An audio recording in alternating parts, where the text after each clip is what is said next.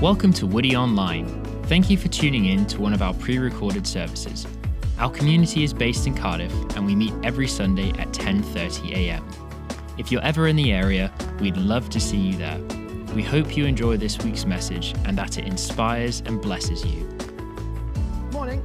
I'm Martin. If you don't know me, I'm one of the other leaders here. I'm going to be chatting to you, not for very long, but the theme of today comes from 1 Peter 5. So we've been looking at the book of 1 Peter. And there's a lot of advice in there. We've been chatting about it for a while. And today, what I've had a look at, and I think has come out of this, is the theme of being role models. And you'll see as we go through that role models, it, it's a big theme through here. So, we're going to start with reading the passage. And what I'd like us to do is read it together. Let's read God's word together. So, all at the same time, whether you think you're good at reading or not, the words are on the screen, no one's listening to you. Try and read what it says. You right? or, there we go, here we go. Right. So, to the elders among you, I appeal as a fellow elder and a witness of Christ's sufferings, who also will share in the glory to be revealed.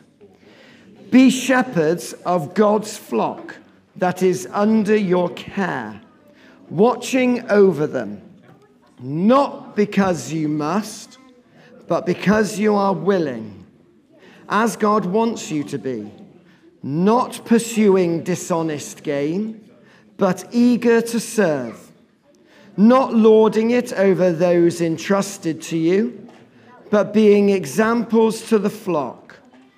And when the chief shepherd appears, you will receive the crown of glory that will never fade away. In the same way, you who are younger, submit yourselves to your elders. All of you, clothe yourselves with humility towards one another, because God opposes the proud but shows favor to the humble. Smash him. Thank you, folks. Okay, first things first. As you read that, some of you might be immediately thinking, ah, this has nothing to do with me. I can turn off now. I'm not an elder and I'm not a young man. No. You've got to listen as well, I'm afraid. This is for everybody. Those people who don't consider themselves elder, and even if you're not a young man, you can listen. Somebody called me young man the other day. Felt great. Um, God's word is for everyone. When Peter wrote this, he had members of the church in mind, um, but he was thinking of the church leaders at the time in this place, and the, the church spread out, spreading out because of persecution. This, remember, was a patriarchal society. There that's how you sign patriarchal. I was just waiting for it because that's one to learn. Patriarch, so that men were in charge. So this is, you can think this feels like it's written to the men, but actually, we know that we have female leaders. Annabelle stood here as a perfect example of a wonderful female leader. We have many lady leaders in our church who are wonderful. So we are now in a place where we recognize the shift in inequality and that this message is for all of you, for all of us. So, with that in mind, I'd like to talk about role models. Um, and this passage is about those people who are in those positions, about who we look up to. So, I'd like you to chat for a couple of seconds with the people around you. And then I want you to yell out when I ask you to some people who you consider role models. So, I'm going to give you a minute 60 seconds. Who are role models to you? Boys at the back, chat to each other. Who are role models? People, who are role models? If you don't know what it means, ask someone. Who are role models? You've got a minute. Go. Okay, a couple of seconds.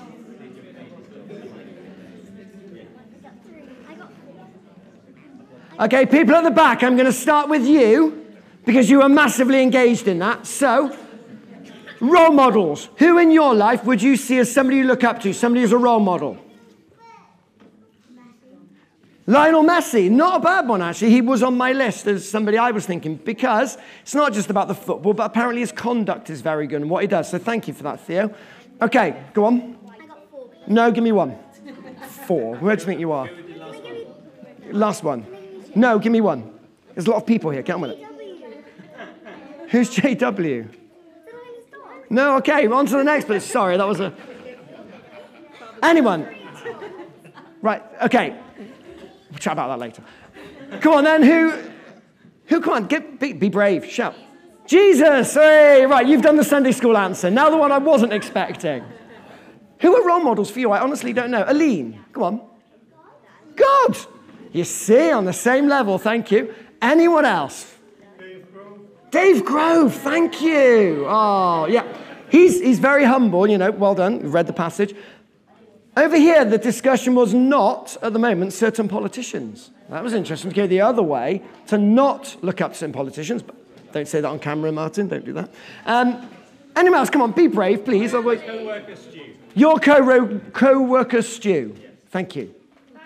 Your family are role models. Thank you. There you are. Anyone else from the middle? You're being very quiet. You know what I'm like.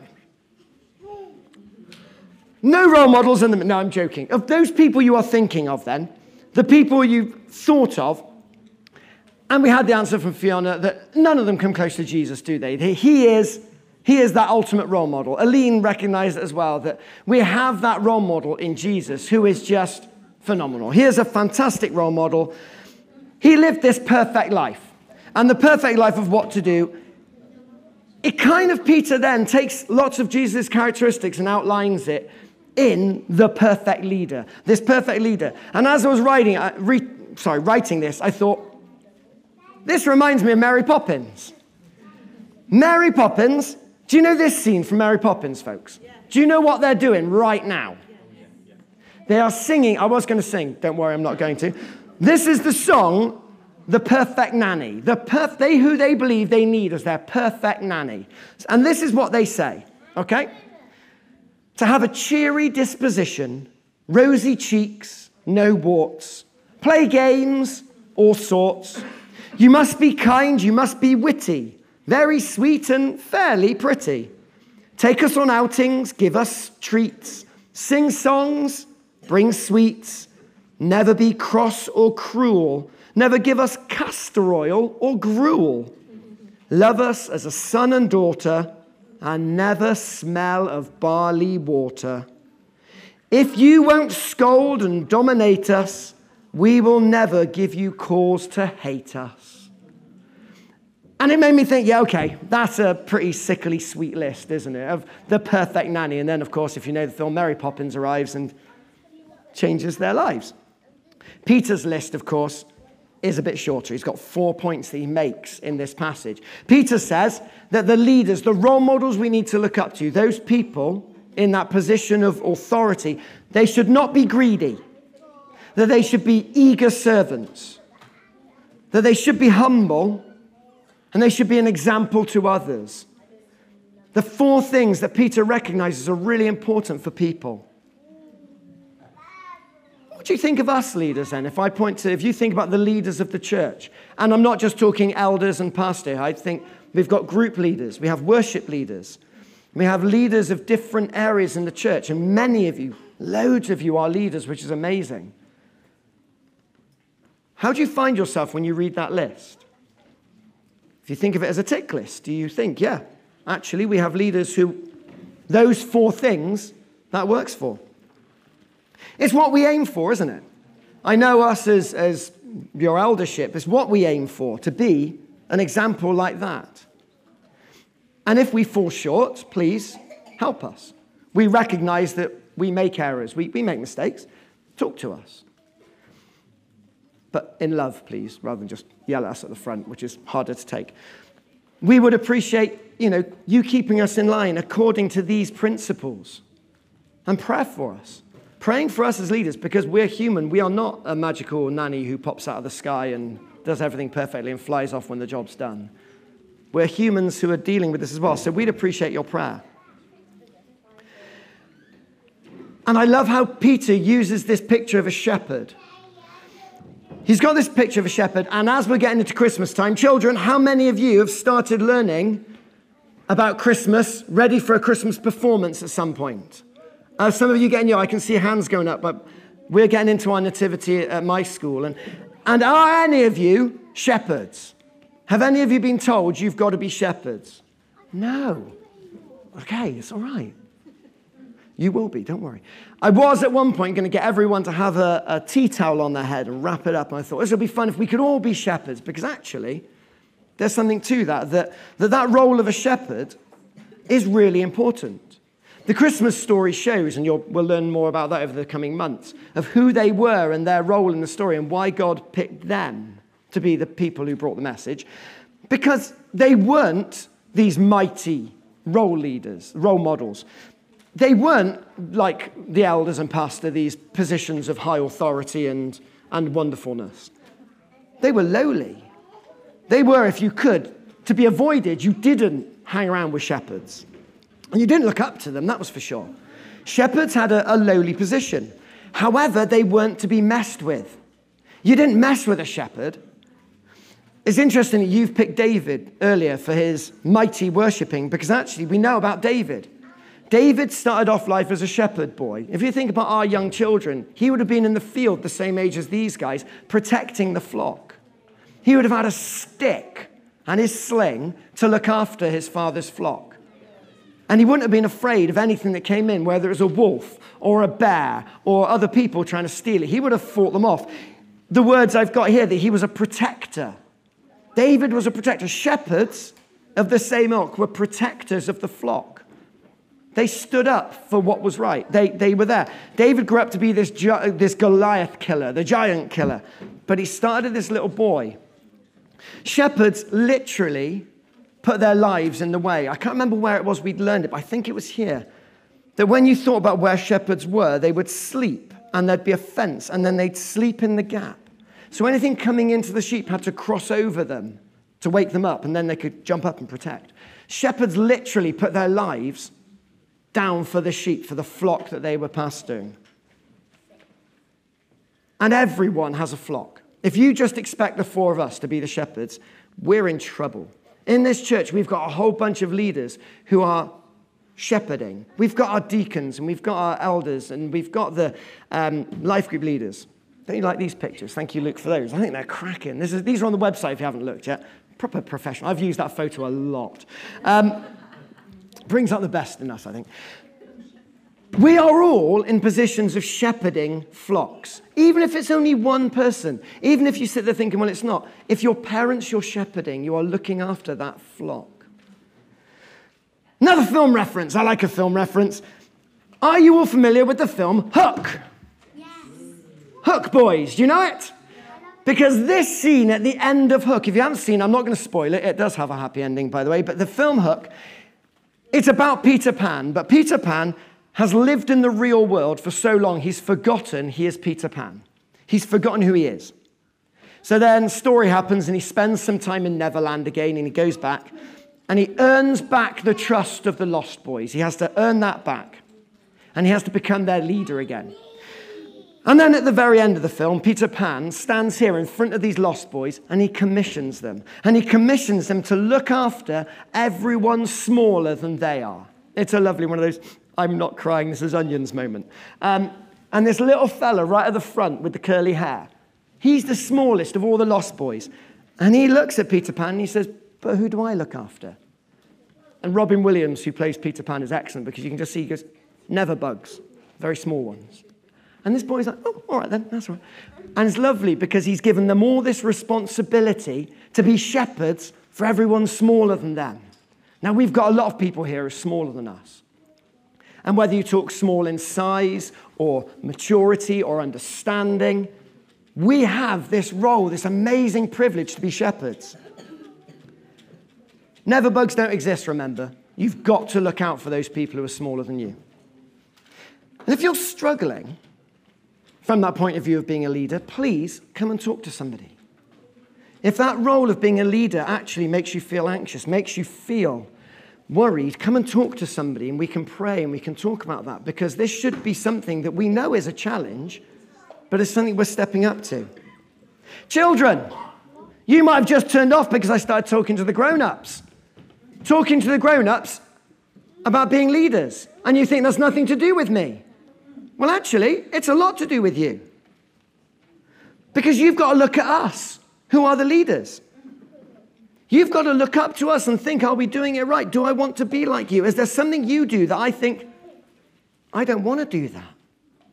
Or are you looking and thinking, excellent, I can see myself doing what you want to, what you are doing, becoming the leaders that we want you to be, because you are the next leaders. You small people are going to be leaders one day. And that's exciting. And then I want to just look at Peter's last comment there in verse 4, because he talks about the chief shepherd. And we've identified the chief shepherd already Jesus.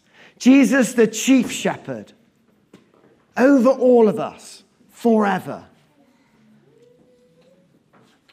And he says that when the chief shepherd appears, we will receive this crown of glory that will never fade away.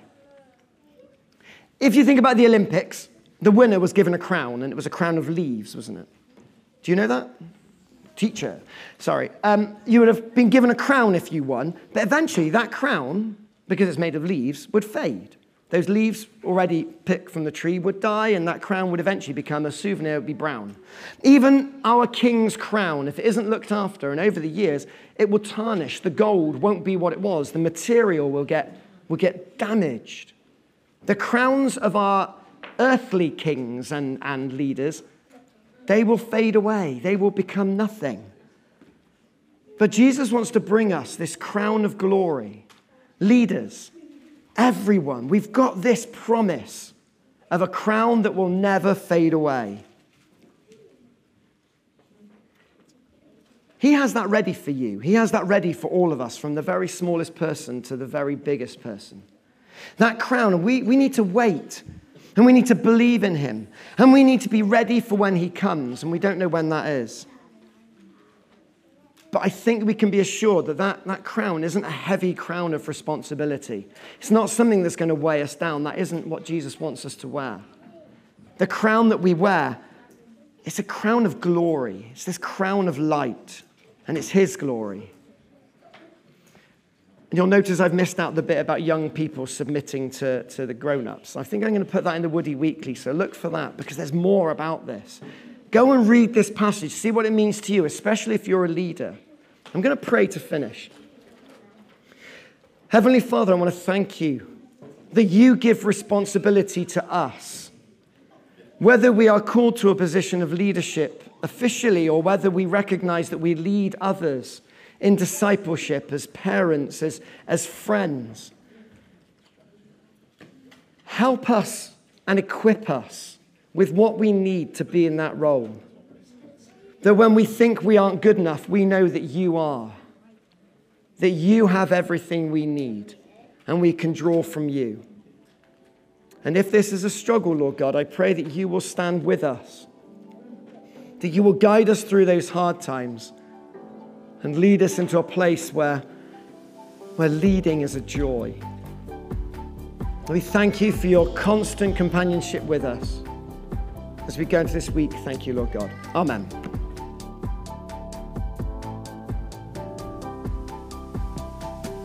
Thanks for tuning in to Woody Online. We hope this week's message has inspired and blessed you. If you're ever in Cardiff, we'd love to see you at one of our Sunday services at 10:30 a.m. Don't forget to check the show notes below for our contact details. We'd love to hear from you. Be sure to tune in again next week for more inspiring content. We look forward to connecting with you soon.